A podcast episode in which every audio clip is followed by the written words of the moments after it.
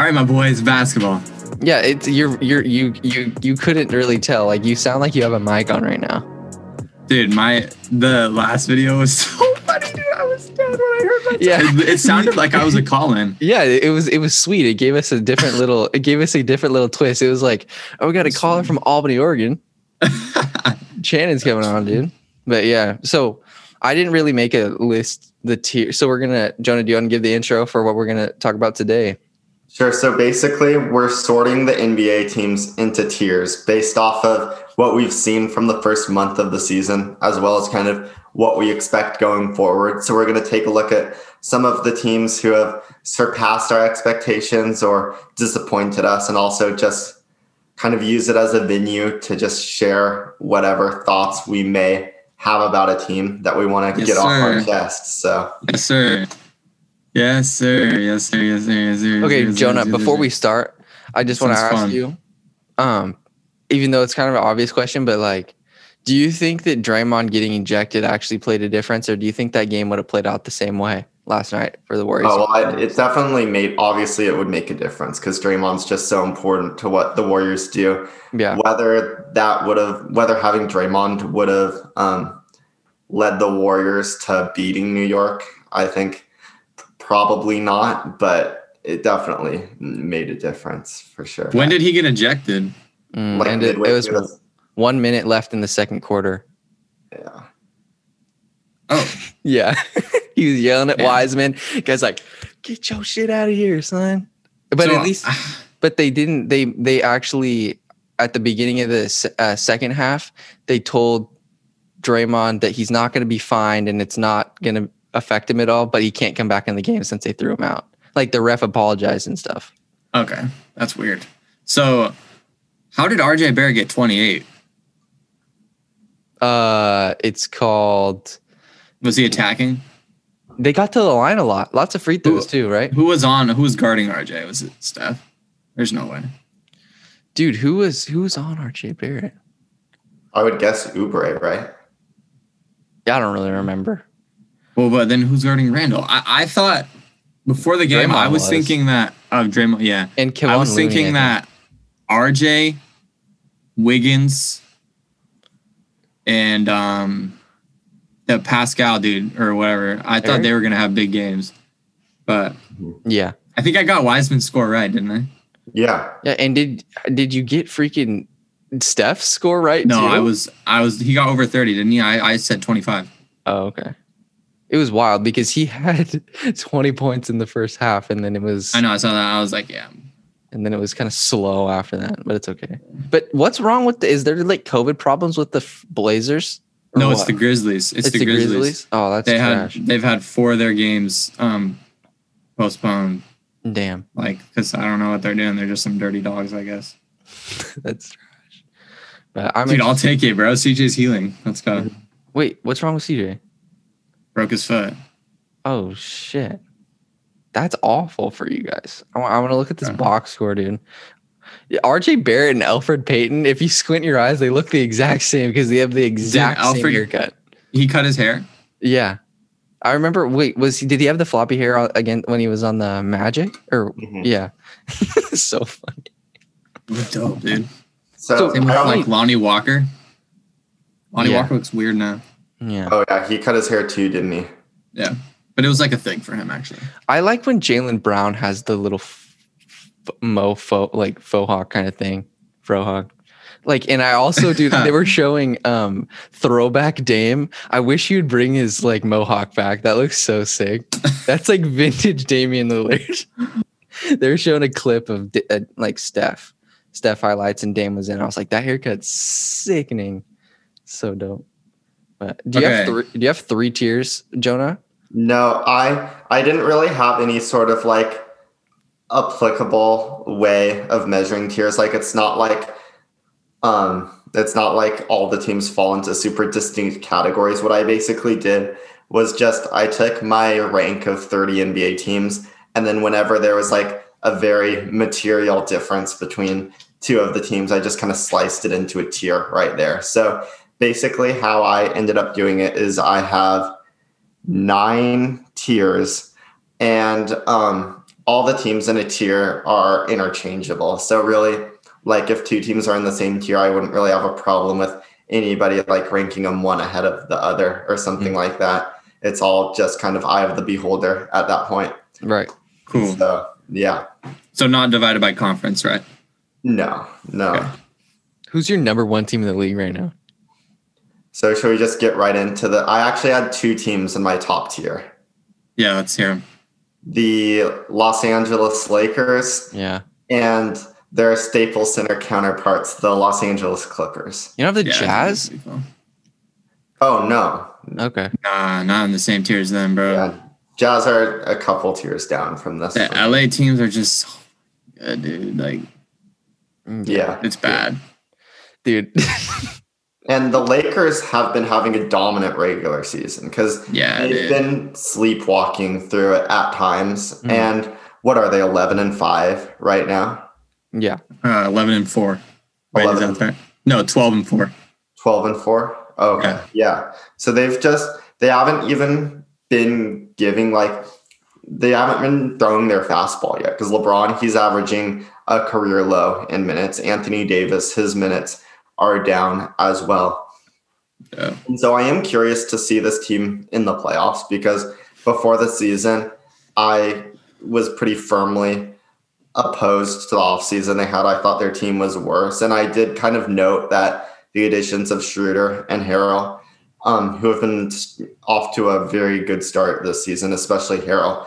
I definitely thought those would be guys who did help them during the regular season, but it'll be interesting to see how they fit into the rotation postseason because the Lakers really did start to click with some of their lineups towards like the later rounds of the NBA playoffs last year. Yeah. And so it'll be interesting to see how they are able to mesh the success they had in last year's postseason with the success they've had in this regular season because they're two very different like philosophies and styles of play. So it's just going to be interesting to see what Frank Vogel thinks the strength of this Lakers team are.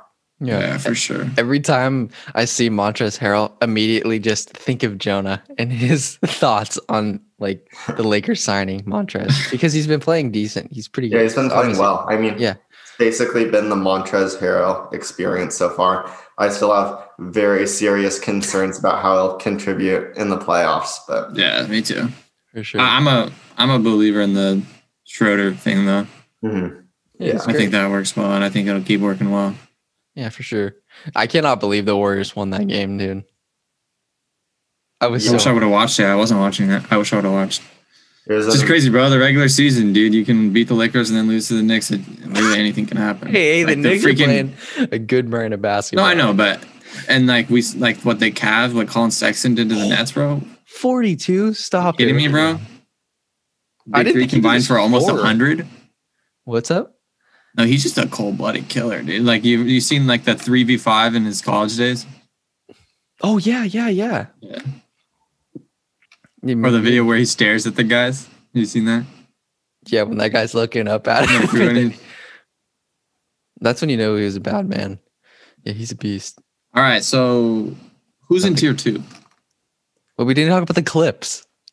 Oh yeah, the Clips. So the Clippers, I've been a little bit worried about them just because their bench has been terrible and they're still a bottom 10 defense in the NBA. And much of that has just been due to how bad Kennard and Lou Williams and Reggie Jackson have been on the floor, as well as Zubac. Zubac has not been having a very good season either. And they just have a lot of very limited players on their bench, a lot of one way players with very obvious gaps in their skill set. But their starting lineup is still as good, if not better, than anyone in the NBA. Like Yeah, I, I said, they had a bottom 10 defense. Kawhi and Paul George, when they've been on the floor together, their defense is in the 84th percentile. Like they have one of the better defenses in the league when their starters are on the floor. yeah. And so I'm not too worried about them. I do think is a- Especially postseason, like yeah, for sure. I do think they should make a trade at the at the deadline for sure. For Yeah. what? Uh, for probably a better two way guard. I would. I I've said this name a few times for the Clippers, but I think George Hill would help them a lot. yeah. Wait, where's he right now? the Thunder. So you know the Thunder. Oh, that's right. looking To Yeah. move him. And so I think that's kind of a natural fit. Do you do you have the Nets in your in an upper upper level tier too? Yeah. So my next tier is kind of my two B or my one B title contenders. I would give like the Lakers and Clippers. They probably have about a fifth. I would say like a fifty percent chance of winning them of one of those two teams winning the title. Maybe even more like a sixty percent chance. And this group probably has like a thirty to thirty-five percent chance one of these teams of winning the title, and that's the Bucks and the Nets. So does that mean after that it's pretty slim pickings for everyone else to win a championship? Yep. Yeah.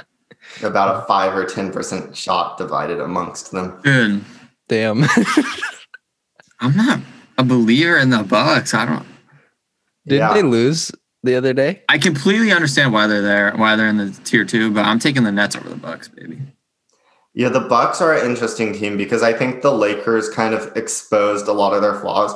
I you texted this to us last night, and teams are starting to kind of figure out Giannis. I feel, like. Yeah. and that's that's very concerning because Yeah. he doesn't have a whole lot of counters. He he pretty much has drive as fast as he can to the hoop, Yeah. take a euro step or a spin move. And if he's going one on one against someone or if he's in transition, that's great. Like nobody has the athleticism or the height or strength to stay in front of Giannis. So that's just a completely dominating move.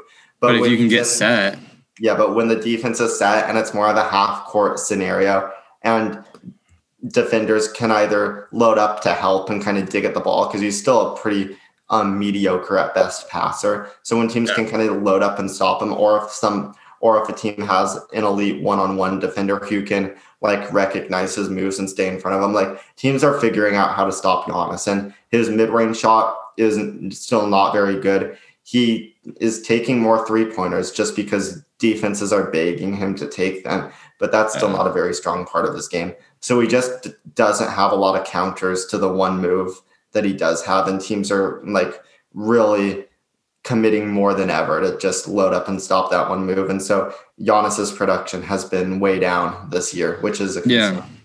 yeah. And we we kind of talked about how like we he dominates the regular season because people just don't really like up stuff to stop him every night. But we're kind of seeing that it's not. It's kind of maybe like what teams saw in the playoffs from the Heat and stuff kind of helped and kind of like gave people a different perspective of like what to do to stop him. And so that we're just kind of seeing that change a little bit now where teams are stopping him. hmm Yeah. And then on the other end of the floor, like the Bucks were the number one defense last year, but this this is not your father's Bucks defense. Like they're they've taken a significant step back on that end as well. Like Jrue Holiday, he might be a more versatile offensive player than Eric Bledsoe, but they've definitely missed his production on defense. I don't I don't think DiVincenzo has been the amazing defender people kind of hoped he would be. He gets good steals and he's very active and he's a wonderful defensive rebounder for a guard, but just his one-on-one defense has kind of been lacking. We definitely saw that in that Brooklyn game. They had him on Harden for large swaths of that game and Harden was able to beat him pretty easily. Granted, Harden's one of the stronger guards in the NBA and DiVincenzo is a more slimmer build, but Yeah. yeah, I don't. I think they're gonna miss Bledsoe and even like George Hill and Wesley Matthews, some of those stronger guys that they Mm, had on the perimeter. that's a good point. I think especially George Hill, Wesley Matthews. Yeah, Because Jrue Holiday is a solid defender. I mean, you, you would Yeah. expect that he would hold his own, but when you lose the pieces around, it hurts. and Um, especially against some of the teams they play um, in the Eastern Conference, like um, Boston. Jrue Holiday is like one of the number one guys I'd want to throw at Kemba Walker or Yeah. Miami, Tyler Herro, Goran Dragic.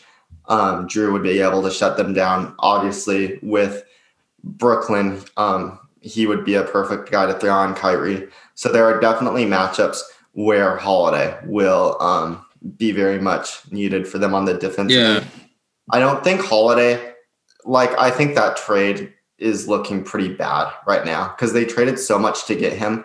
And the thought was that, like, Eric Bledsoe, he's a great defender, but his offensive limitations are just too much for this Bucks team to kind of withstand in the playoffs.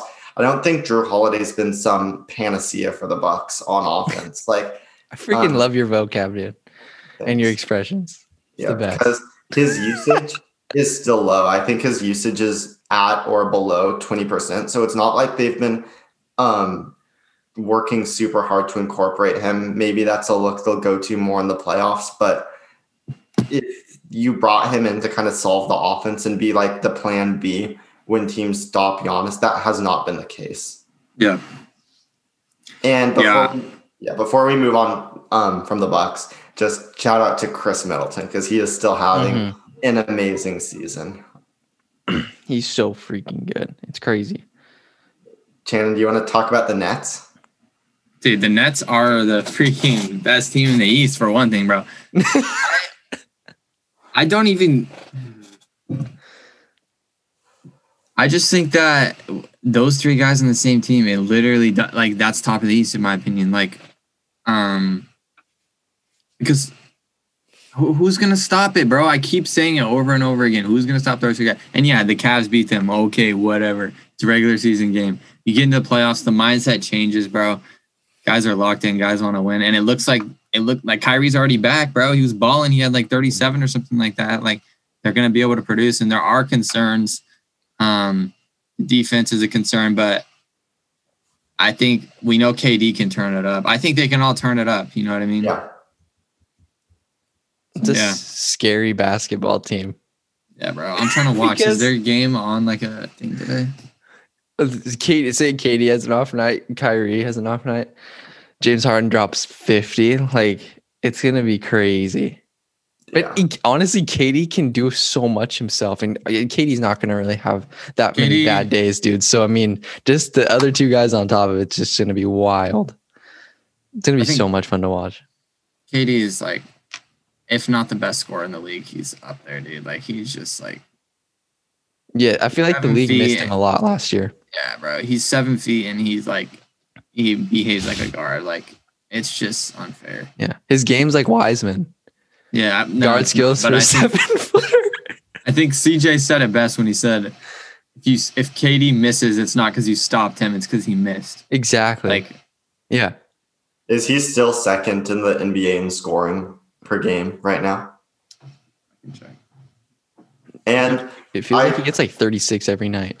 yeah, I do think Shannon um, brought up which team could stop them. I do think that there might be one team in the East that you might maybe be second, able yeah. you might be able to say um, has the fire to stop the Nets, and that's in my next tier down because I think their overall talent is not as good, but I think the Celtics might match up really, oh, well really? against this Nets team I love the That's a pretty Celtics.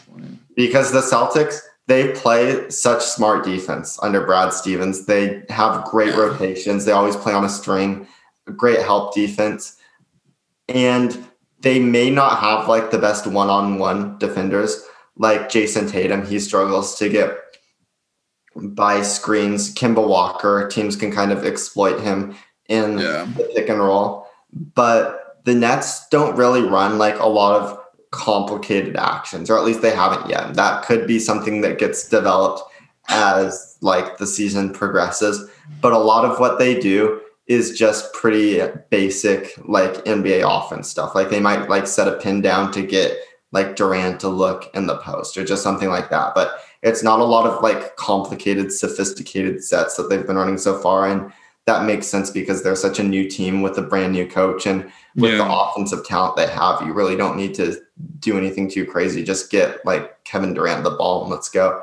But um back to the Celtics, like Marcus Smart, he's like the perfect guy to put on um Harden, you would think, or Jaylen Brown. And then you can put the other one on Kyrie and then Tatum on Kevin Durant. That might be a bit of a weak spot, but at least Tatum has kind of the length and the mobility to stick with Durant.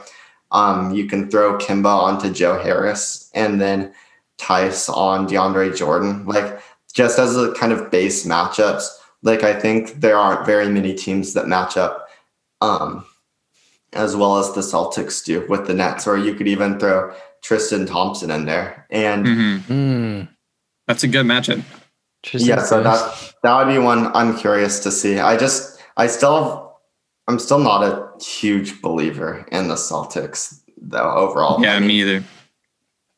Uh, yeah, I want to be honestly, but Yeah, I think I predicted them to finish sixth in the East, and they've definitely like outperformed my expectations. They've been one of my biggest surprise teams so far. How well their offense has played, especially during the time when Kemba Walker was out, and now Kemba Yeah. Walker's back, and he's played two games so far. And the first one against the Knicks was a struggle, and then he was able to get a little bit going in their loss to the uh, 76ers on Wednesday, but.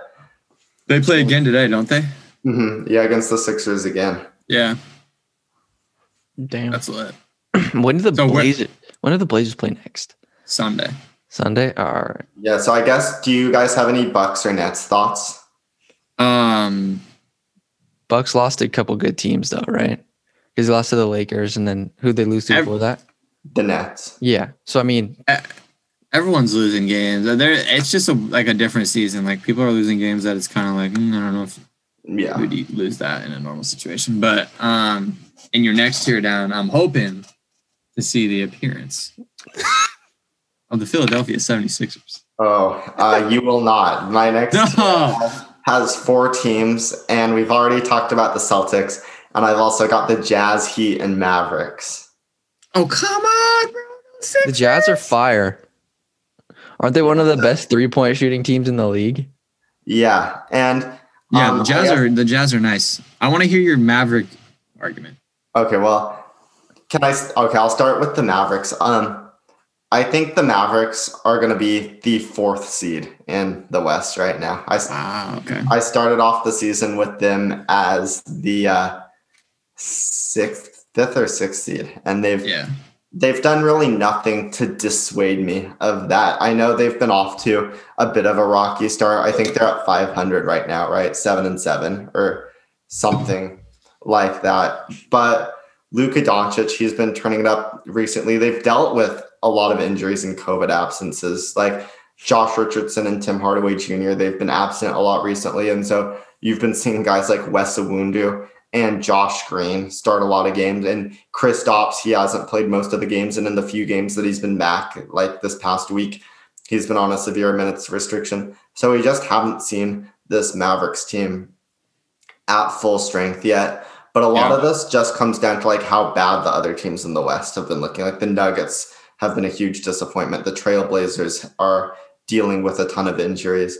And so I just think by process of elimination, the Mavericks are the best team um, left standing, and they have the best player of that group in Luka Doncic. And so, um, so yeah, I'm still a big Mavericks believer. I, I do think I talked about this before the season started, and this has been the case that their offense has taken a step back from last year. We kind of knew that was going to happen because they got rid of guys um, like Seth Curry, who were and so important to um, like their offense. Just provided all that spacing and stuff, and hmm really gave Luka all the room in the world to work with. And when you throw in like a Wes Iwundu, who I've mentioned played a lot, and Josh Green, those guys won't factor into the rotation too much. But even like a James Johnson or a Josh Richardson, just a little bit less offensive firepower. And that's definitely going to help them in the playoffs when they actually have defenders to match up against the opposition's elite offensive players. But I do think that's going to make them less of a dominant regular season team. Yeah. So, yeah, I guess just a brief thought about Kristaps because he's started playing. Um, he's looked pretty good. Have you guys seen any Mavs games since Kristaps No, I haven't. has been back? So yeah, the defense is still a work in progress. He's never really been a very good defender, and he's looked like more lethargic than ever, kind of out there. They, as soon as Kristaps came back, um, their defensive um, rating or their defensive rebounding rating just kind of plummeted. Like they started a lot allowing a lot of offensive rebounds, and Kristaps has never been an amazing rebounder, but his offense still looks pretty good. He's been shooting the ball well since he's been back. They've been giving him some um, touches in the post, and I've never really been a big fan of them letting Kristaps go to work in the post, but he's actually been pretty efficient with that shot, although super small sample size. So I'll have to kind of keep monitoring that. But yeah, I still am a fan of the Dallas Mavericks. Word. Sure. Jonah, how do you think that um the Pacers match up against the Nets or like or like Toronto? Oh, I yeah, I, I think I the. Nets would probably blow the doors off of those two. Yeah. Really? Yeah. Yeah, there's Yeah. just way Yeah. too much of a talent discrepancy. I think when you get into those teams, I mean, like, Well, I even- feel like there's talent discrepancy when you compare them to most teams in the league. oh yeah, like even Boston. Um, Yeah. but Boston, Boston at least, like you're coming closer on the talent, and I think they match up really well just because they have a lot of like versatile perimeter defenders Mhm. who could theoretically defend against like all three of the Brooklyn um, trio, and so I just think that's an intriguing matchup. I probably would still pick the Nets against the Celtics, but I think once you get past that, like even the Heat, I'm a was a big believer in the Heat. I think they probably don't have enough to stick with the Nets, but um, Facts. I I haven't been dis disappointed by the Heat this year though. Their record is terrible. I think they're like five and eight right now. Or um, maybe they've played. They've. I'm sure they've actually played more games than that. Um, but they're substantially under Six 500. yeah, six and seven. Yeah, so they've been under 500 the entire year, and um, Like you said, they're kind of just chilling. yeah. I really haven't seen anything to like dissuade me of picking them in the playoffs because if anything, like Goran Dragic, he I was worried about him because he just was so amazing in the bubble. And then he dealt with that injury, that um torn muscle in his foot during the NBA finals. So I thought maybe he wouldn't come back and be the same guy. But no, he's been having a wonderful season so far. And it's mostly just been a matter of they haven't had Jimmy Butler um, at 100% this season. He's been really coasting. And recently they've been playing without Tyler Herro. They've had a few games without Bam Adebayo. I think they're missing Jay Crowder. Um, Mo Harkless, he's been a Yeah. big disappointment for them. He hasn't played very well at all, and now he's kind of fallen out of the rotation. But um, yeah, I, I still I still like the concept of this Heat team. The one guy who's really impressed me is Precious Achiuwa because um, Definitely. he, I don't I don't know I don't know if I believe that he can step up and fill the role Jay Crowder had had last year. And um, really, I don't even think that Jay Crowder could fill the role that Jay Crowder played last year because I he agree. was- he was shooting way over his head in the playoffs. And sure, it's it sounds nice in theory to have a like six eight guy who's super strong and can defend the best wings in the NBA, and he also shoots thirty eight percent from three. But I don't think Jay Crowder would be able to repeat that performance. He was playing the best basketball of the last three years of his career during the bubble. Yeah. And I was a little bit optimistic about Mo Harkless. I thought that was about as good as they could have possibly done to replace Crowder. That has not been the case. Achiuwa is interesting though, because he, he- I think he's a better defender than Crowder. He's already probably one of the best defenders in the NBA, which I know that's a bold statement, but he's so strong and he moves his feet so quickly, and he's also such an explosive leaper that Yeah. he can really like aside from the quickest guards, he can really like stick with anybody and get good contests. But he's just so limited offensively, and especially if you're playing Bam Adebayo and Jimmy Butler, that's just not very much shooting to have on the floor. Yeah. For sure. For sure. Bro, you know who's gonna maybe make a run in the playoffs? You know, I have faith in. The Warriors. No, I think the Spurs. I mean, they're gonna have to get to the playoffs first. I Yeah. like I, I like the Spurs. Dejounte Yeah, Murray is like one of my favorite players to watch now. yeah, yeah, I like them a lot too. But um, so I guess. Yeah, do you want to talk about the Jazz really quick, or should we just move on to the next? Dude, the Jazz are like maybe like the best put together looking team in the league. Like yeah, they just seem to do everything right. And like Yeah. they're like all on the same page. Like they don't have like necessarily talent that jumps off the book, but they just they're all on the same page and clicking and yeah, hard to beat, dude. Like, Yeah, and it's like they have two elite ball handlers in Conley and Mitchell. Conley had kind of fallen off last year, but he's back and better than ever this season. when you pair that with the best screener in the league in Rudy Gobert, you just get that those guys so much space to either go downhill or t- take a pull up three from beyond the arc. And when you open up that much space and teams are forced to rotate, um, you might think that that could kind of slow the offense down, but no. Then you're leaving guys like Bojan Bogdanovic or Joe Ingles or Georges Niang or Jordan Clarkson just dude. Jordan Clarkson's open. been balling. Yeah, wide open from three, and those guys are just absolutely cashing out this season. Like Jordan Clarkson, yeah. he's got to be a prime contender for six man of oh yeah, dude, right now. Oh so, yeah, yeah, just a very impressive start from this Jazz team. I still don't know um, if I would take them in a playoff series against no. the Lakers or Clippers, but I can't yet. Yeah, just because I mean, like chemistry can carry you through a regular season, and it does matter a lot. But like you got it, like you, they don't have the superstars to match up against PG, Kawhi, Serge exactly. Ibaka, or LeBron, AD. You know what I mean? Like exactly. And really, the only qualified um, wing defender on that team is Royce O'Neal, who yeah. Royce O'Neal was awful in the playoffs last year, and he still yeah. has one of the lowest usage rate in the NBA. He's basically is zero on offense, and so having him be like critical to whatever you're going to do in the playoffs is concerning. And aside from that, like Bogdanovic, Ingles, like Niang, none of those guys are really scaring like LeBron James or Kawhi Leonard. And so they Definitely. just don't really have the high end defenders to stop a team like that. But yeah, they've been an elite regular season team to be sure. So my next tier, are there any teams that you would you would have the Sixers in this tier, wouldn't you?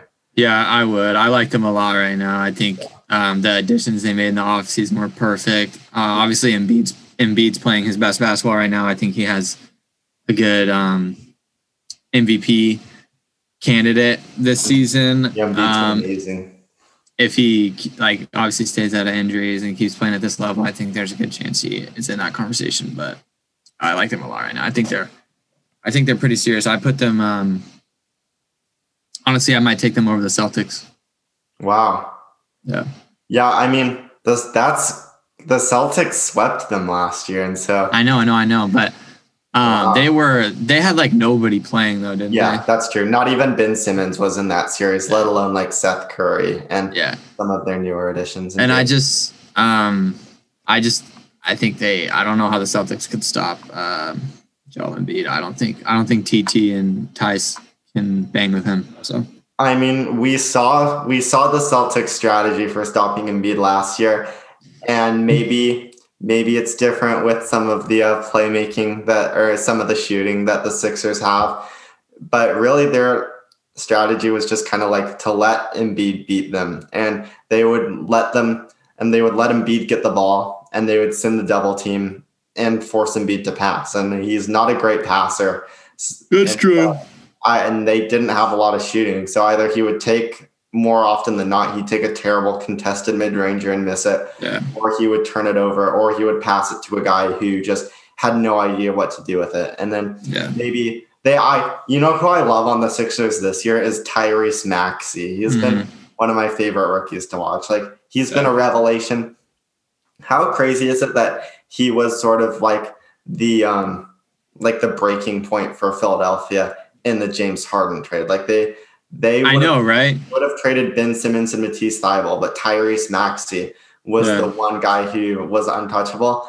And I can't even say that I disagree with that because Tyrese yeah. Maxey, he's just been spectacular this year. Yeah. Like, kind of the poise he has as a ball handler as a rookie is just unreal. Like he's so patient out of the pick and roll, and he's you, he uses like change of pace so effectively to kind of get by defenders and um he's so good at like using timing um to and like using those like wrong foot finishes to kind of get the defender in the air early and then yeah underneath them or around them. Like he just has such a mature way of playing for such yeah, a for sure. rookie. So yeah, he's been awesome. I still I still think that um I don't like him in the playoffs just because Joel Embiid, um, he's been amazing during the regular season, but he just has so many weaknesses that teams have exploited over and over again in the playoffs. And I don't really know. Um, his game, his game will have had to evolve a lot in the time of one year for him to be. No, yeah, that's definitely a very reasonable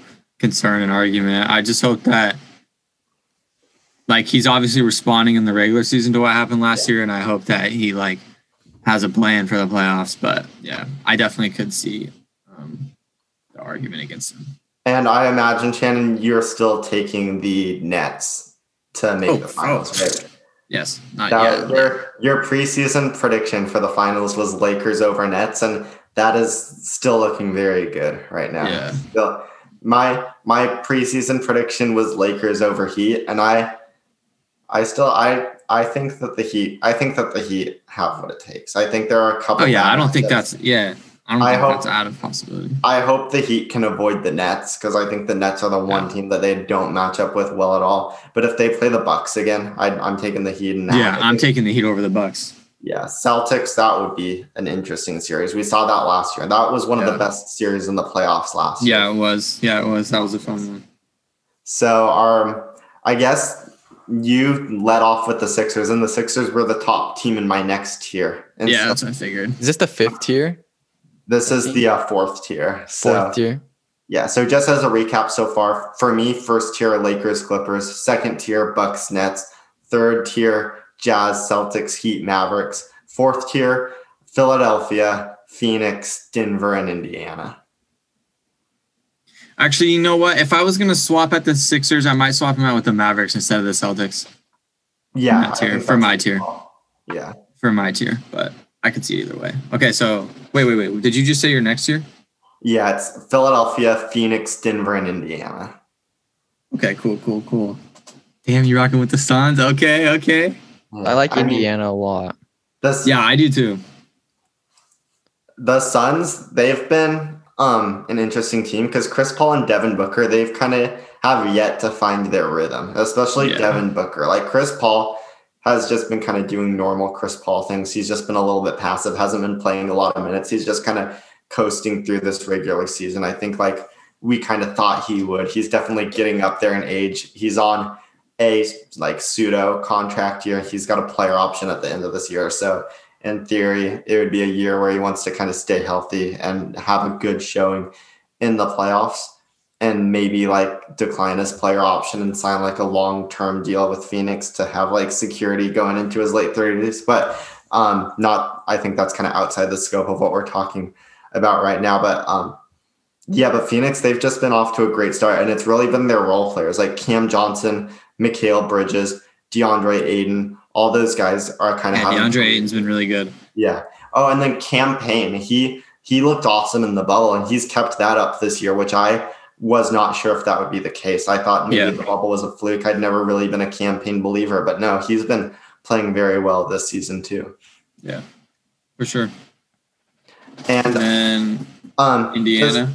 just- yeah, in Indiana. Just one last Sun thought. Um, it's obviously way too early to think about stuff like this, but um, in previous configurations of my playoff bracket, most notably the original one at the beginning of the year, where I think I had the Clippers second and I had the Suns seventh. I think Suns against Clippers, how fun of a matchup would that be? Because Yeah, that'd be dope. they've got so many elite wing defenders like Jae Crowder, Mikal Bridges, even Cam Johnson's got a lot of size and strength. So Yeah, and they're just a, a fiery playoff team. I mean, we saw how they played in the bubble last year. I think they can turn it up in the playoffs. And the Clippers, whether it was their blown 3 1 lead against the Nuggets, whether it was losing by 50 to Dallas or um, surrendering that atrocious um, or having that atrocious loss where they let the uh, Warriors come back from down 20, like this Clippers team is very combustible. Like they, Yeah, they can let go of the rope pretty easily.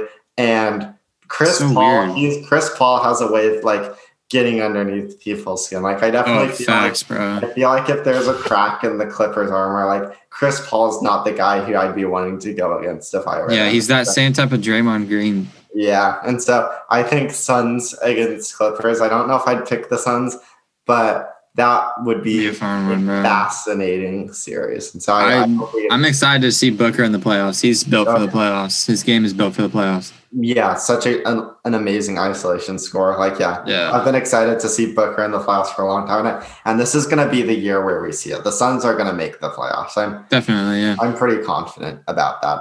I For I would have they might even contend for home court advantage. I don't know about that, but yeah, should we Dude. talk about? Wait, really quick side note. Remember when I said the Timberwolves were gonna win like 15 games or something like that?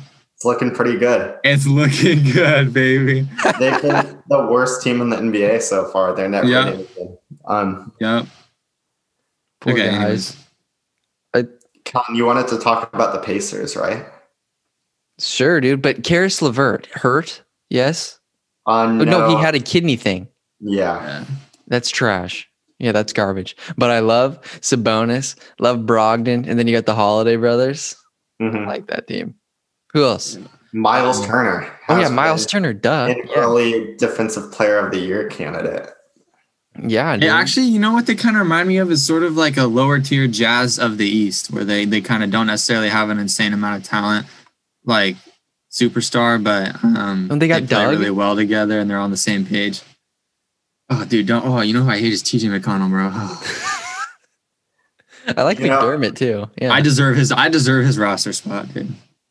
They actually kind of remind me of this year's version of last year's Heat team because Oh yeah, they sort of have like an interesting kind of Who else is on unique big man that they run their offense through. So like for the Heat, that is Bam Adebayo, and then for the Pacers, it's Domantas Sabonis, and then they've got a point guard who's like a very good shooter from like a standstill. Doesn't do a ton off the dribble, but can like has a good floater package and can like hit open shooters. So like that's either Goran Dragic or Malcolm Brogdon, both kind of similar players.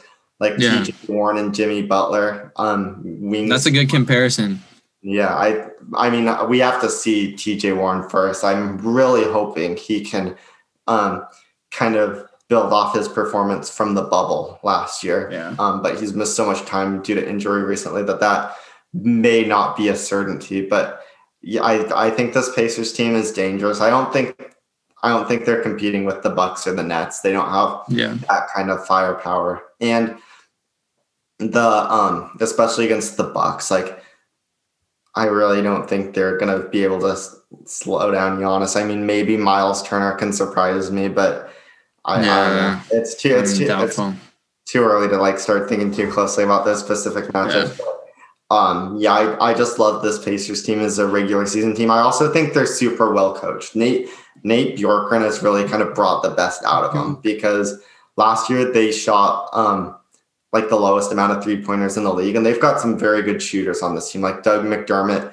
Brogdon, even Sabonis is letting them fly. He's a solid shooter for like a center, but um, who else am I forgetting? Justin Holiday. Yeah. He is a talented shooter. hmm Um, so I do think Nate Bjorkgren is kind of picking some of the low hanging fruit. And oh, he coached a brilliant game against the Warriors as well when the Pacers beat the Warriors. And Nate Bjorkgren, um, for those of you guys listening to the podcast who don't know, he was they hired him as an assistant coach out of Toronto, and he was the guy who was credited with the idea to run a box and one against the Warriors in the 2019 NBA Finals. And so they went back to that when they played the Warriors a couple weeks ago.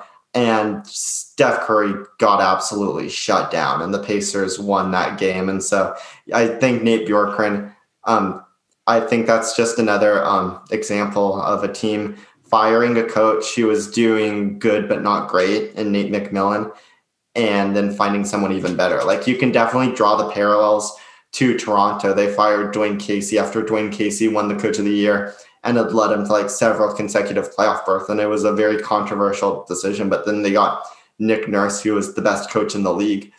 And just a kind of a similar situation here in Indiana. Like Nate McMillan's a good coach, but it looks like Nate Bjorkgren um, might really be able to take Indiana to the next level. So hopefully that Yeah. becomes true. Yeah, that game was stupid because it was tight the whole entire game, and then the Pacers went on a run at the end and won. Yeah. Dumb. Yeah. I honestly think the Warriors were winning that entire game almost. So stupid. That, that that's a stinger. Um, the Nuggets, they've been really disappointing this season. They shouldn't be, dude. They have so many good players. Well, I mean that might be the problem. They might not. They might not. But um, Nikola Jokic, he has been having one of the best seasons in the NBA so far. Yeah. Offensively, he's been phenomenal. And then Jamal Murray, he's been eh, like maybe he'll get better. Um, I picked him as like a contender for the All Star game in our last podcast. I mean, now that I know John Morant's back and shit, I think I'd take a guy like Shai Gilgeous-Alexander. I don't, I don't actually know how, um, how much I think Jamal will make the All Star team. He might be more of like a fringe guy, but yeah, he's definitely been disappointing for people who thought he'd be able to continue um, what he did in the playoffs last year. No, that hasn't been true so far. He's always been such an inconsistent guy. It's a kind of Yeah. feast or famine with Jamal Murray, and it's definitely been. Um, he's definitely had a lot of those famine games. He's still had a few good games. I mean, he's averaging twenty a night, and so his, the offense hasn't been terrible. But it's really been the other guys who have been the problem. Like Gary Harris, he's been atrocious shooting. Will Barton, after he had a really solid regular season last year before getting injured, Will Barton's just given them nothing. Michael Porter Jr., he actually looked uh, outstanding in the first week or so of the season before missing almost a month because he could not stay out of the COVID protocol. And so I think Michael Porter Jr. is finally going to come back in the next couple of days. That should help them out a little bit. And then the bench, that's been a big thing as well. The Nuggets have always been a team who's had this great bench, whether it was like Jerami Grant, Mason Plumlee, Monte Morris, Malik Beasley last year, and even Will Barton for um, several um, for several um, weeks of the season. He was a guy they had coming off the bench. Um, or this season, I mean, sorry, yeah, this season when Michael Porter Jr. was healthy, they had Will Barton coming off the bench. But anyway, the bench just has this has not been the uh, Nuggets bench we've known and loved from the past couple of years. Facundo Campazzo, he's kind of struggled to get into. He's kind of struggled to kind of find how his game applies in an NBA setting. He's been a bit of a disappointment. JaMychal Green has helped them some, but has mostly struggled to shoot and hasn't really given him much on defense. Isaiah Hartenstein, he has been a Hey, Eugene, Oregon. oh, is he really? Yeah. Wow. Yeah, he's been a marked downgrade from Mason Plumlee. And then Bol Bol, as much as some people um, would like him to succeed um, in the few games he's played, he has um, not been very good. And so, um, Didn't Wiseman put him on a poster? Yeah, yeah. Um, it wasn't as bad as the one Nurkic put him Yeah. on in the bubble. In the bubble. yeah. Bad. That It was, was bad, bad. But um, yeah, I, I still um, struggle to see why people are so um, enchanted by Bol Bol. I just think He's Uh, so yeah. long. I'm not Yeah. a fan. But um, Crazy. yeah, I, I do think the I mean, obviously the Nuggets, they're not going to be a 500 team all season. I would think. I would think they're probably going to turn it Imagine they missed the playoffs. at some point. Yeah. I do think this run we've had over the last few years um, of the Nuggets getting home court advantage in the playoffs, that would seem to not. yeah, dude. I don't know if I'm taking them over. Like, they're not better than the Jazz or Nope. Mavericks or Suns. Suns. Yeah, dude. Their their spot is kind of getting Yeah. And. I think they're the health a healthy Trailblazer team. I would probably take them over the Nuggets, but Yeah. who knows when we're going to see the healthy Trailblazers. Do you guys have any last thoughts about those four teams before I move on to my next tier? Get Bol Bol in a Raptors uni. He will be perfect. Get him with Boucher Yeah, and honestly. Siakam yeah, I and mean, OG. That would be fire. Have you guys seen the memes of Siakam just like spinning over and over again? so funny, dude. Yeah, pretty much copy and paste that for any young player. Um, they're very. I you could put me in the Raptors um, development system, and I would an MVP. no doubt. Dude, Jonah, logo Willard, dude. I mean, So, um, so moving on. Speaking of the Raptors, my next tier is Toronto, Portland, Golden State, Memphis, and Atlanta. hey, that's a saucy lineup there. Those are some good sleeper teams. I'm telling you, Toronto's nice. And if if Portland was healthy, they'd be in the tier up with Philadelphia, Phoenix, Denver, sure. and Indiana. But that um will not. They're struggling, dude. for What's the timeline on uh McCollum's injury? Like four to six weeks, I think. Shit, dude. Yeah, I what think that's when he's going to get reevaluated. So Yeah, reevaluated in four weeks, and then And, um, baby? I was um, listening to uh, I forget what it was called, but it was this medical YouTube channel that like breaks down sports injuries. So that guy? yeah, Yeah, and he's was- cool. and it was and he was doing the one about um CJ McCollum. And since the NBA started tracking uni- or injuries since 2005, nobody's broken the bone that CJ McCollum broke, and or uh, Wow. and it was a very um, gruesome injury. Like I was pretty surprised when it was just a sprain because it looked awful. He went he went in for a layup and he basically twisted his ankle. And while his ankle was twisted, Clint Capela's entire body weight landed on top of the foot and basically kind of compressed it from the top down. And um, yeah, that it- sucks, dude. oh, He was supposed to be an all star, bro. yeah, he he was having the best season of his career by far. Um, we talked about this on the All Star video last week. Just um, there wasn't a guard in the West who had played better than him up to that point. And what's Yeah. even more amazing is CJ McCollum went on to play on that broken foot for another Yeah. quarter and was amazing. Like even with Might a as well broken- just keep playing, honestly. yeah, even with a broken foot, what did he hit? Like two or three more three pointers after Yeah, that. something, He look, I mean, I thought it was a sprain at that point because Yeah. he looked just fine. He was playing awesome, even on the broken foot. But oh shit. yeah, um, yeah. Dude, you know Oh. what didn't look bad though was Nurkic's injury. yeah, I don't And- understand how he broke his hand on that. yeah. So what actually happened was he's because he swiped at the ball in Brogdon's hand and he completely missed it. And then as his hand was going down, he slammed his wrist against the knee of. Oh, really? Oh, okay. Apparently he like hit his wrist against like a really hard bone in the knee, and, then so it just kind of broke in that way.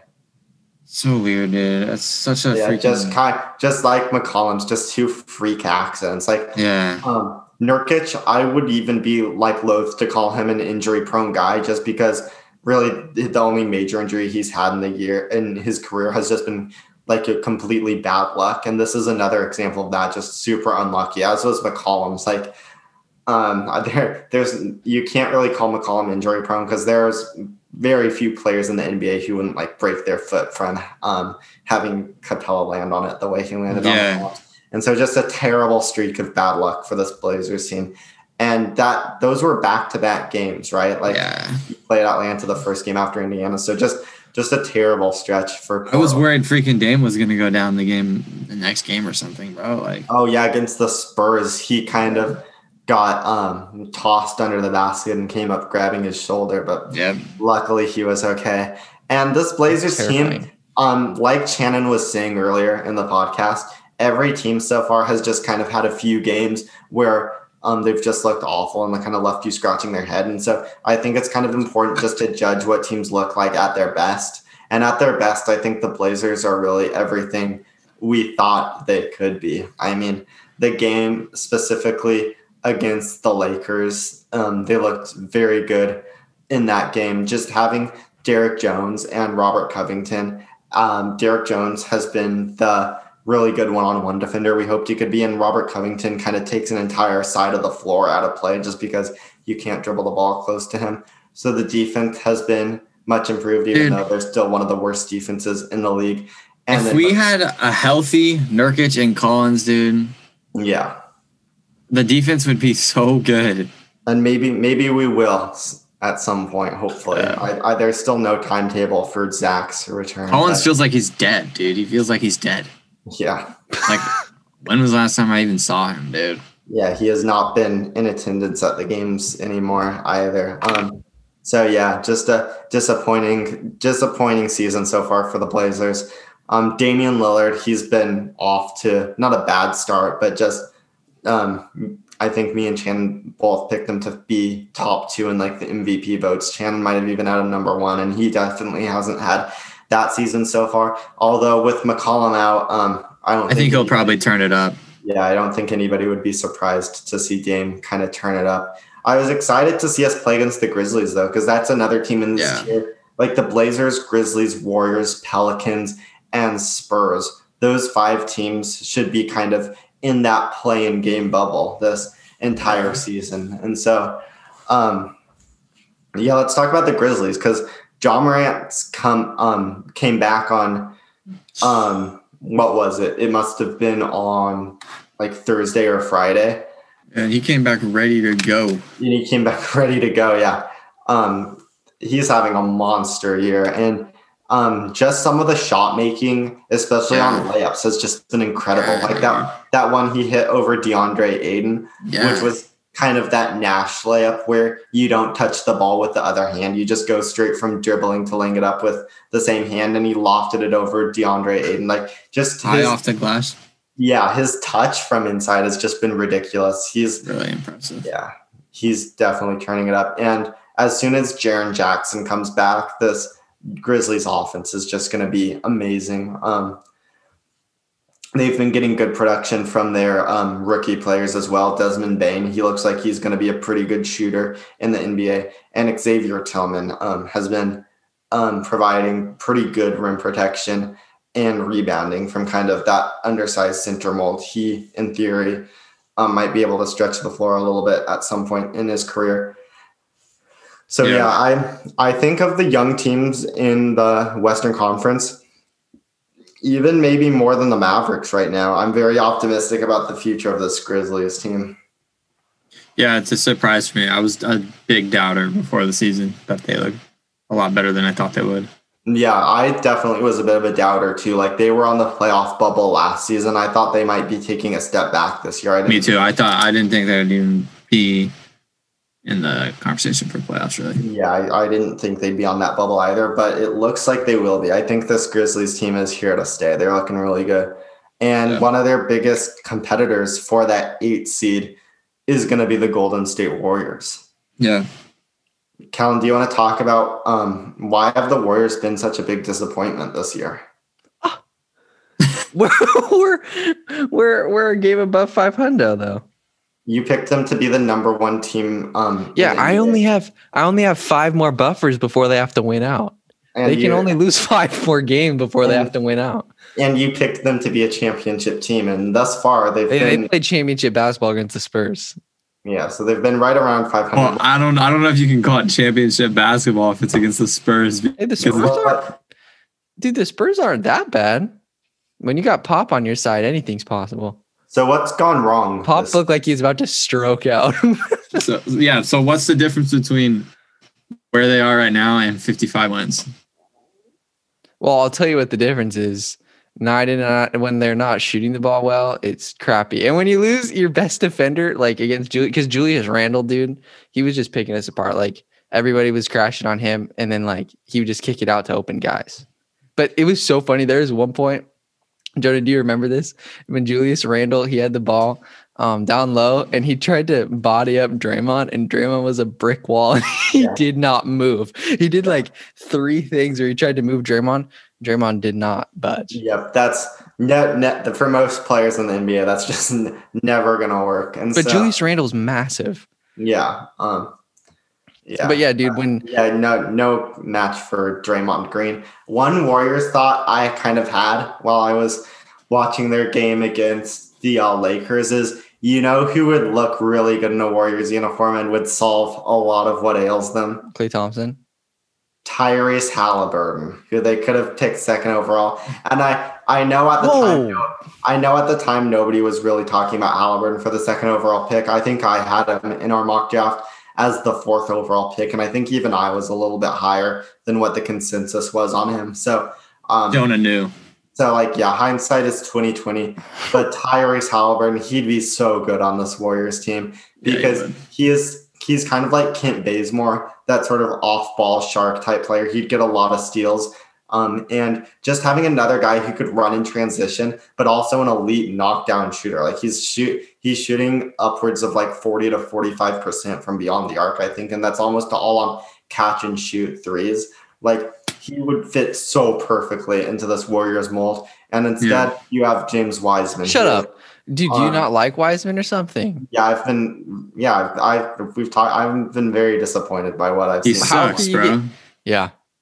He's so bad. He's The- terrible. the- He's and the the- worst player ever. The physical tools are like still intriguing. Like at the Okay, like any his player mid range is kind of flat sometimes. Okay, whatever. But like when they put No, him in the- the dunker mid- spot and they feed him, it's over. Yeah, the mid range was never really going to be a thing. That would have just been Yeah. the icing on the cake if he'd been able to shoot mid rangers. What's been the most concerning is just um, how bad he is at rebounding, how bad his defensive instincts are, and how he can barely like catch the basketball. Like even Draymond, Shut Draymond, up, Jonah. Draymond Green's mom. Did you guys see what Draymond Green's mom tweeted? Uh-huh. It was something to the effect of um, the coaches should just throw balls at this kid's face and tell and they'll teach him how to catch how to catch the basketball. And so So mean. His mom tweeted that. yeah, no Draymond Green's mom. Oh, yeah. Yeah, but Draymond Green is like the biggest influence on James White. Oh, that is so funny, dude. That's so mean, dude. I don't even oh, think. that is wait. so funny. I don't even think how like. What do you mean? Like catching passes and stuff or lobs? Or rebounds would be the biggest Oh. thing. Well, but it's kinda- many- It's kind of tough when you have guys like Bazemore and Oh, it's Lee not tough. and It's not uh, tough. Oubre that are dude. They're ferocious when they go up and get boards. I'm telling do- you. no, it doesn't matter, dude. Yeah, Maybe huh? Oubre, but the Well, other can't guys you, named, you only named one guy over six um, five, bro. uh, but No, Cal, that's thing what is, I'm saying. That I, I'm I'm not telling, dude. They're If, they're if tenacious getting boards. The smaller if you're a seven footer um, with an amazing wingspan and elite athleticism, and you were the second overall pick, and Damian Lee is preventing you from getting rebounds, like, No, I'm just saying that's just that's just how it be though. Nerl- Nerlens Noel went up for a ball and Bazemore snatched that shit out of the air. No, dude. Oh, I'm telling no. that's just but that's just how it is. that though. is tragic, bro. How many he had more rebounds last night though, I think. Well, it's it's Let not me even see. about total number of rebounds because he's he's at the end of the day he's going to get a ton of rebounds just because of uh, playing center and being as tall as he is. It's just kind of his instincts um, for boxing out, his knowing what way the ball is going to come off the rim. I think that's an underrated part of rebounding. Is like some guys like yeah, that's why I like Gobert- Enes Kanter's really good. yeah, Enes Kanter. That's a good point too, and even like Draymond Green, like some guys Eight. just oh, and Lamelo Ball. Lamelo Ball's been a Yeah, leader. you just yeah, you read where the ball comes off. Yeah, some guys are just really good at reading where the ball's going to come off, and like James Wiseman, that's not been the case for him yet. So, um, Dude, I'm t- dude, stop hating Jonah. But what's your honest assessment of James Wiseman? Because it can't be that bad. Like oh yeah, he's been a disappointment to me. I think if He- if I were to redraft, if Joe- I were to redraft the NBA draft, I think I'd have Wiseman probably like five or six. mm, Like I'd prob I'd definitely take Lamelo over him. Obviously, I w- I had Lamelo over him to begin with. I'd still take Tyrell Terry over him, even though we haven't seen Tyrell Terry this season. I'm still intrigued. I'd definitely take Haliburton over him. I'd probably Yeah, go with for sure. Anthony Edwards over him as well, and then maybe Isaac Okoro. Isaac. did you watch the Spurs game Yes. though? against the Warriors? No, I didn't. But he had a great game there. I saw I saw the box score, so Yeah. He had a good game. to- I might have to go back and watch the clips from Dude, that. you missed his best game because I told my dad, I'm like, Jonah doesn't like Wiseman. And he's like, Are you really? Because like Wiseman, 8 of 11, 20 points. He only had like six rebounds though. Yeah, but who was guarding him, bro? Nobody. That's the thing. Eubanks? You can't guard him. No. Uh Poeltl. Yeah, I I, I was Jakob's in- not bad. and I was interested to see um in that game. I wanted to watch it, and I don't know what got in the way I- of me watching it. I just didn't for some reason. Um, they were really taking advantage of how um slow-footed and how little awareness Enes Kanter kind of had, and how um and how like limited he is is as a defender, and just Mhm. um giving Lamarcus all you can eat mid rangers. I was kind of curious to see. Yeah, bro. Oh my goodness, Did bro. you I was Steph? like literally just let me guard him. Yeah. I was curious if Wiseman would be able to kind of slow down that play, and I guess apparently he did because Aldridge did not have a great game against the Warriors. Did you see Steph when he drove? He faked out Aldridge and another guy. And then No. uh, who was it? And it was uh Vassell in the corner. Oh, I saw he that. Passed saw out that. and then he laid it up. That was crazy. Yeah, I missed that one. But yeah, that did. I'm just judging off that, like obviously the final score, and the Warriors pretty much led from start to finish in that game. So that was a pretty dominating performance from them.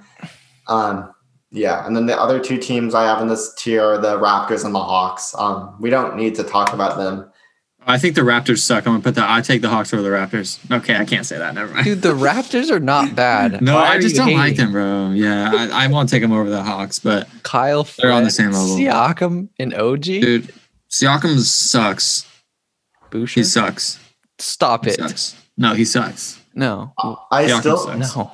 I still think the Hawks are going to be dangerous once they can get everybody healthy. Just Me too. going off of those two games they played against Brooklyn about um, two or three weeks ago, like Yeah. their offense is so dangerous. And Trey Mhm. Young, he's been having um, a pretty bad year. He just has the ball's got to go into the basket for him at some point. But It's the name of the game.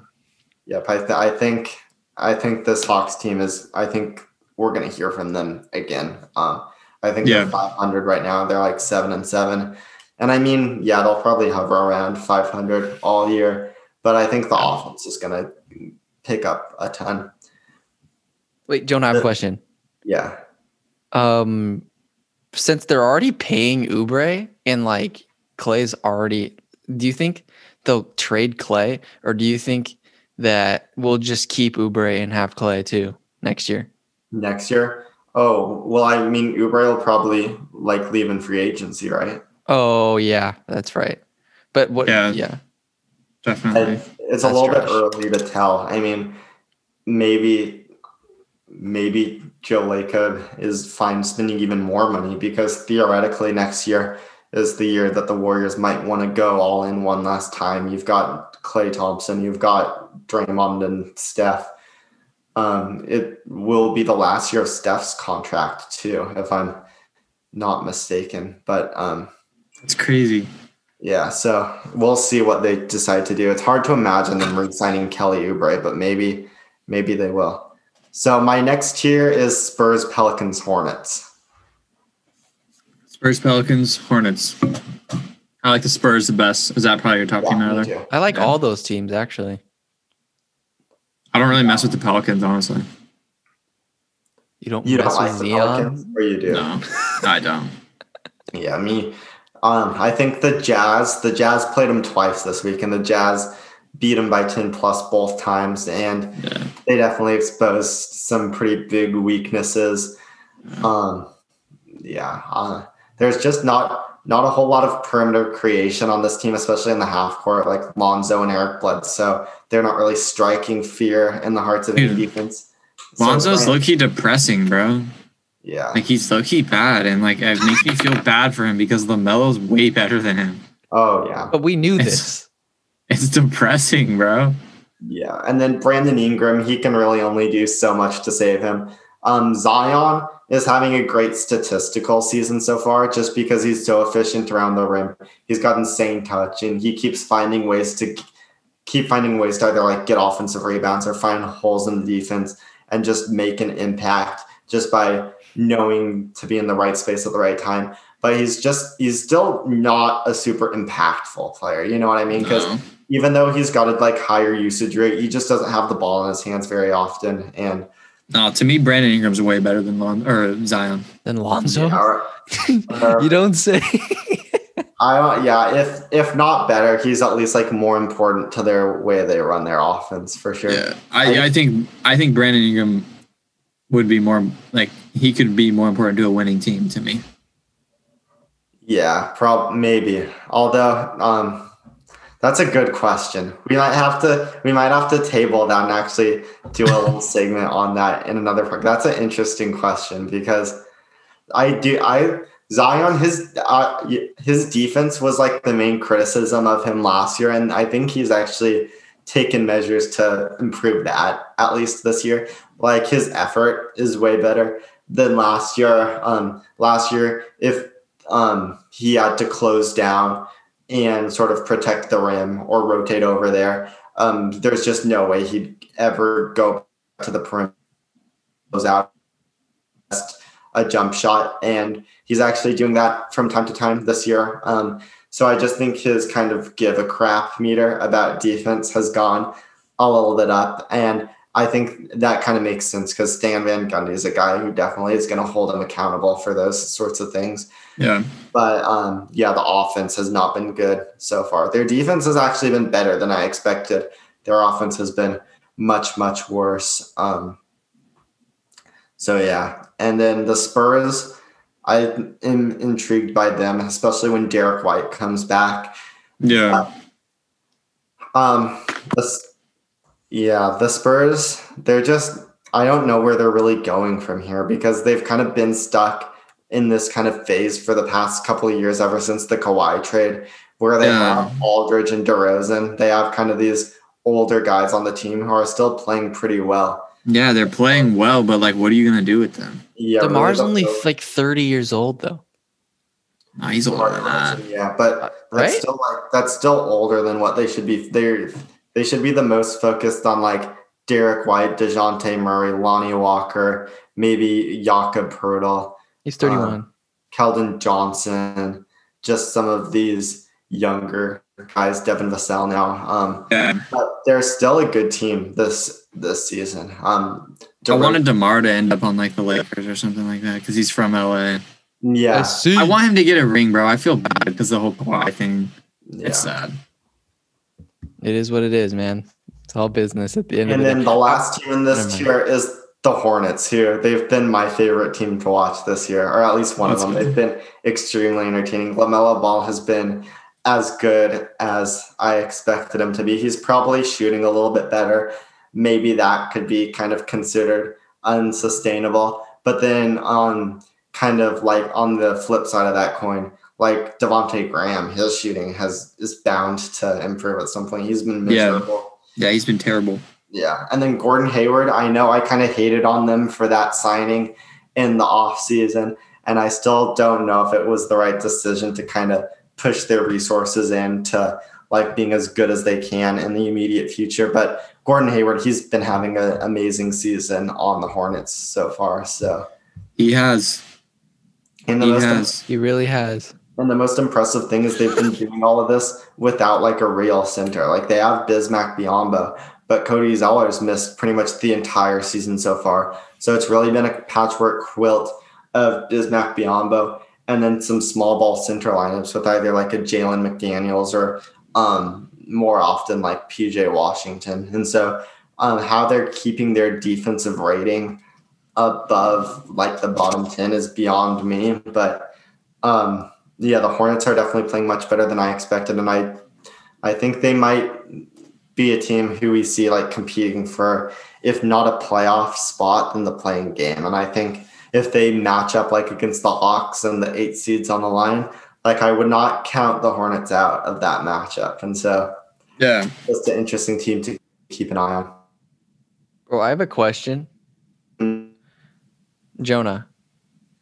You know Reggie Bullock or whatever on the Knicks? Yeah. What's the thing on the back of his head? It looked like he had like a weird like piercing thing or maybe like a dread fell out. But I was so confused because it looked like there was like a cross thing behind his head and I was weird wondering if it was like a weird body piercing. Or not, it Oh. wasn't a cross. I couldn't tell exactly because his like hair dangles and stuff, but it was like creeping me out. I'm like, what yeah, that? I don't I don't think you're allowed to have piercings on during the games, and so it's probably not that. Was it like a tattoo or like a birthmark? Maybe. I don't know. It looked like an external thing though. It was really, it was really odd. Yeah, I have no idea. Oh, could it have been like maybe he had a scar back there and those were like stitches or something? Oh, could have been. Yeah, I didn't think about. Did he get in it? Did he get injured lately? Oh, I don't I don't know about that. Um, Is that is that? Wait, what was what other teams were in this um category? It was the uh it was the Spurs, Pelicans, and Hornets, and then yeah my next tier is the Cavaliers, Rockets, Kings. the best tier of them all. Oh wait, no, there's one more after that, huh? Two more tiers after this. Two more tiers. Oh my god. Cavaliers, Rockets, Kings. Yeah. We can start to go Um, fast through some of these teams. These are the teams who will not be making the playoffs. Who's your favorite? Who's your favorite team in that tier? It's got to be the Cavaliers at this point. Really? I think so. Um, Who's your second?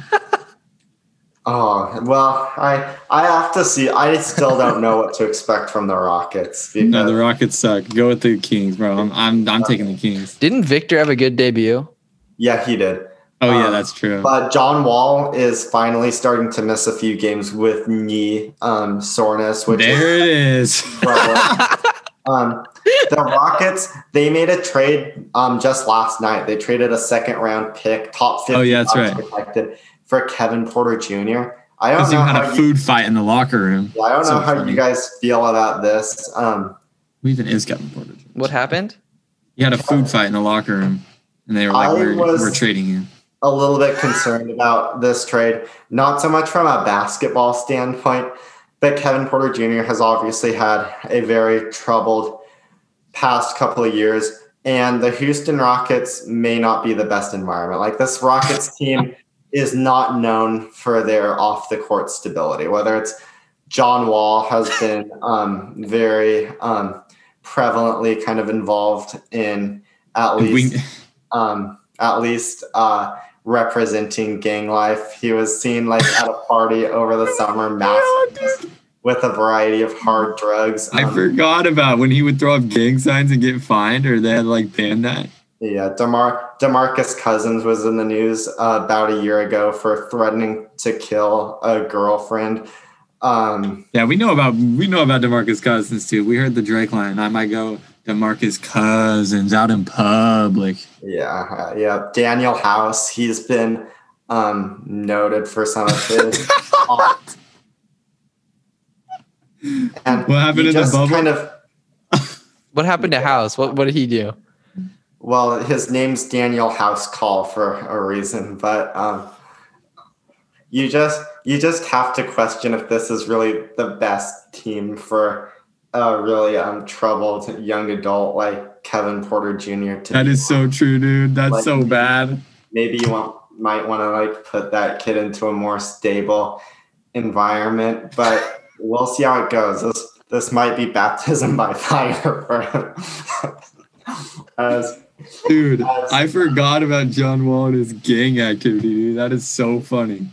Yeah. So, well, should be. Um. Dude, I they're building a culture in Houston. yeah. We, Damn. it's Dude, Trav Trav bounced out of Houston, bro. Trav's a Brooklyn net now. nice. That's smart. And this this um Rockets team is like the modern incar- um incarnation. I was about to say Incarceration. incarnation of the uh, Jailblazer teams from like It's facts. the early 2000s and stuff. Oh, wow. Um, Incarceration. yeah, Yeah, that's that, funny. um, that's a Freudian slip if I ever saw one. But Um, so yeah, so that's it for that tier. Um, my next tier is um, Wizards, Bulls, Knicks. The Knicks have um, had a surprising record. I don't know if they're much better than I thought they would be. They're really benefiting some from from some opponent shooting luck. They've still got Yeah. one of the worst net ratings in the league. Um, I'm not very optimistic about this team.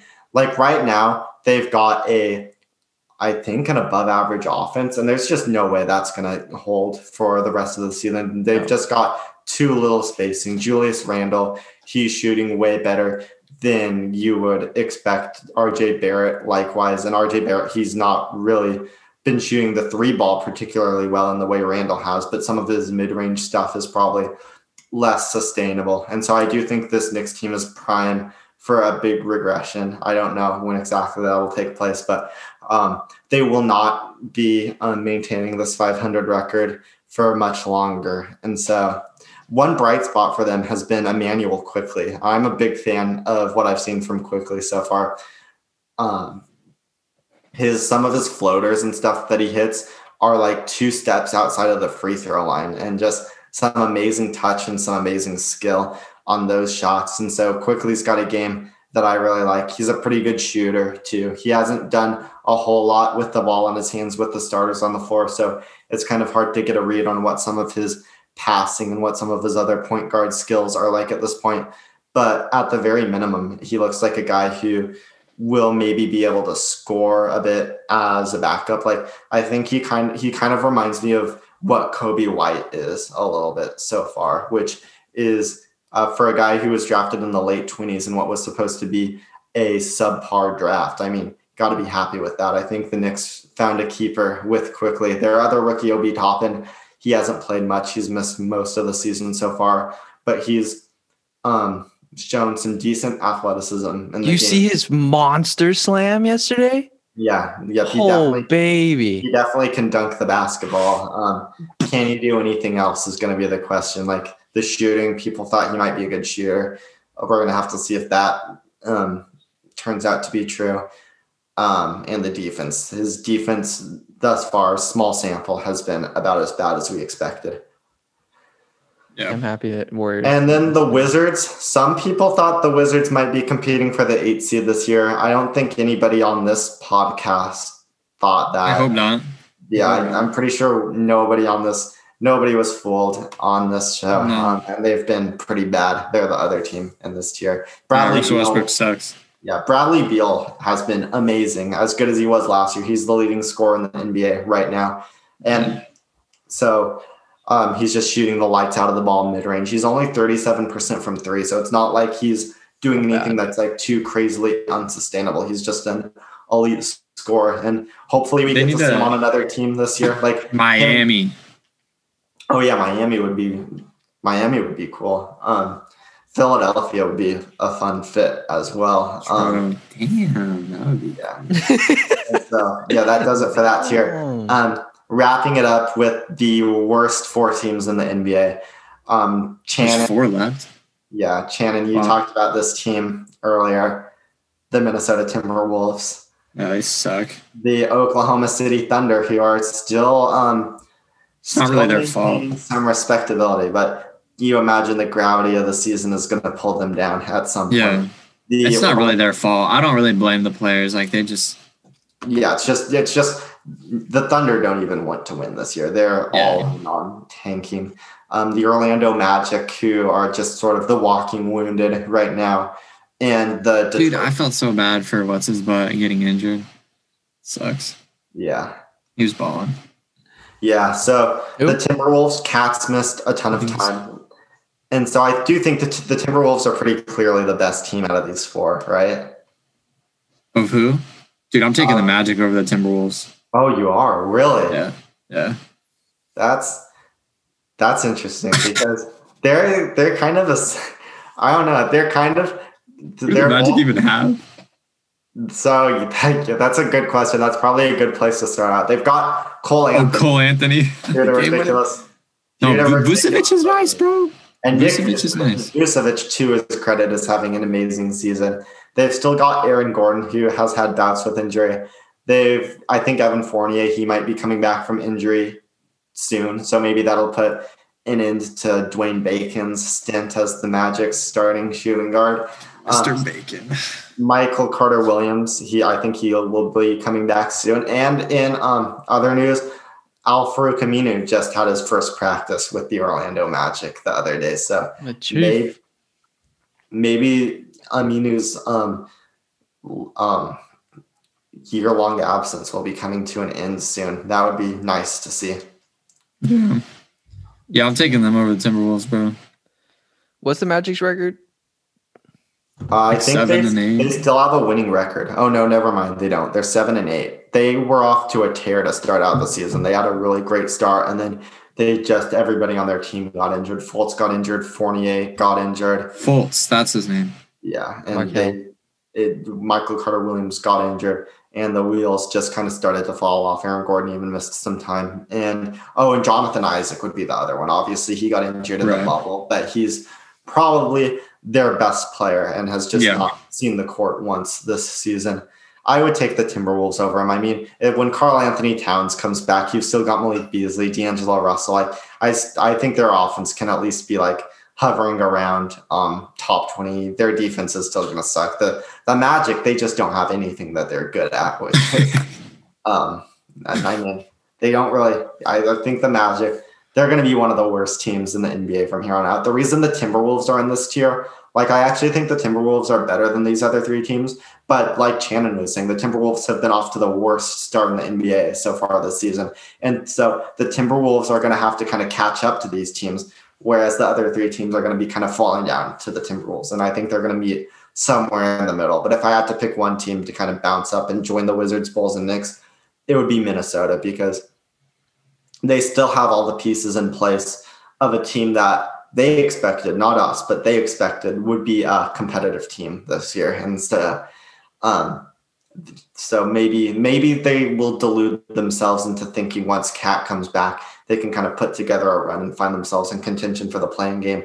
Spoiler alert, that will not turn out well for them. But maybe that's kind of what their um, thought will be for the rest of the season. Which, um, and I, with the Thunder, Magic, and Pistons, you imagine they will probably commit to the tank at this point. Um, this is going to be a pretty good draft, especially a top heavy draft. Like teams will want to try to go after like the Cade Cunninghams um, of the world. I haven't really researched the draft too much, but I know there are a lot of guys teams are excited about in the top five, and so um, yeah. I think the gravity of this season will just kind of pull some of those weaker teams down. But I do think the Timberwolves will be more committed to maybe having some semblance of a competitive product on the floor, especially especially as they're trying to sell the team, which is another big thing. I think they'll want to show that they actually have some promising talent on the team. That'll probably help Glen Taylor um, find a buyer for his squad, which he's been trying to sell for about the past couple of years now. So yeah, that kind of wraps up all my thoughts on the NBA right now. Want to give pick, you want to give your uh, prediction for Blazers game on Sunday? Oh, I haven't even looked who we're playing yet. I think we play the Knicks. Playing the oh, Knicks. The Knicks. Yeah, I I the Blazers still beat the Knicks. Yeah. Yeah. And the Warriors are gonna beat the Jazz. Wow. Wow. I don't know. Maybe. Who knows? Well, Wise, Wiseman against Gobert. That that'll be an interesting matchup. Um, oh my, dude, you're ferocious, Jonah. oh no, dude. dude. Jonah. Oh man, if Jonah was an NBA scout, imagine just like a highly touted prospect, be like, "Fuck this guy, dude." no, well, I would. I'd be a bad scout because remember when I said James Wiseman was going to be one of the best players in the draft. Oh my god! Which I mean, he's, he's such a good guy. Why are you just hating on him? I'm not. I'm not. Sucks. I'm not writing him off so far. This because I still think he's going to be a fine player. This is all just based off me being disappointed from what I've seen in like the first month of his rookie season. So there is still plenty of time for him to have. Don't try to recover what you've said you can't take back, Jonah. Well, nor do I want to. I'll say I'll stay strong. Yeah. Yeah, I'm, I'm just saying that maybe. So we've like got a two, bust from Shannon, and we've got a maybe bust from Jonah. No, not a maybe bust, just a slow start so far. So do we have a strong a bust. bust from Shannon? Chill with that language, bro. Never mind. Uh, if there was one player who I, Janet with the strong bust. just just for fun, if I had to pick one player who I think has been a bust so far, and this player's gotten injured, so it's kind of unfair. But before the injury, he was awful. Killian Hayes of the Pistons. Yeah. He, has been a major disappointment. And then yeah. I'd say the biggest like pleasant surprise of the draft, maybe besides Quickley, has been uh, Payton Pritchard for Boston. Pritchard's been awesome. Dude, he gets a spot just because of his handles video on Instagram. Oh yeah, yeah. Yeah. That was dope. How's um uh what's your your boy from Stanford, Tyrell Terry doing? Yeah, he is, hasn't played whatsoever. Really? only in like very limited garbage time. I thought he was supposed to replace Seth Curry's roles.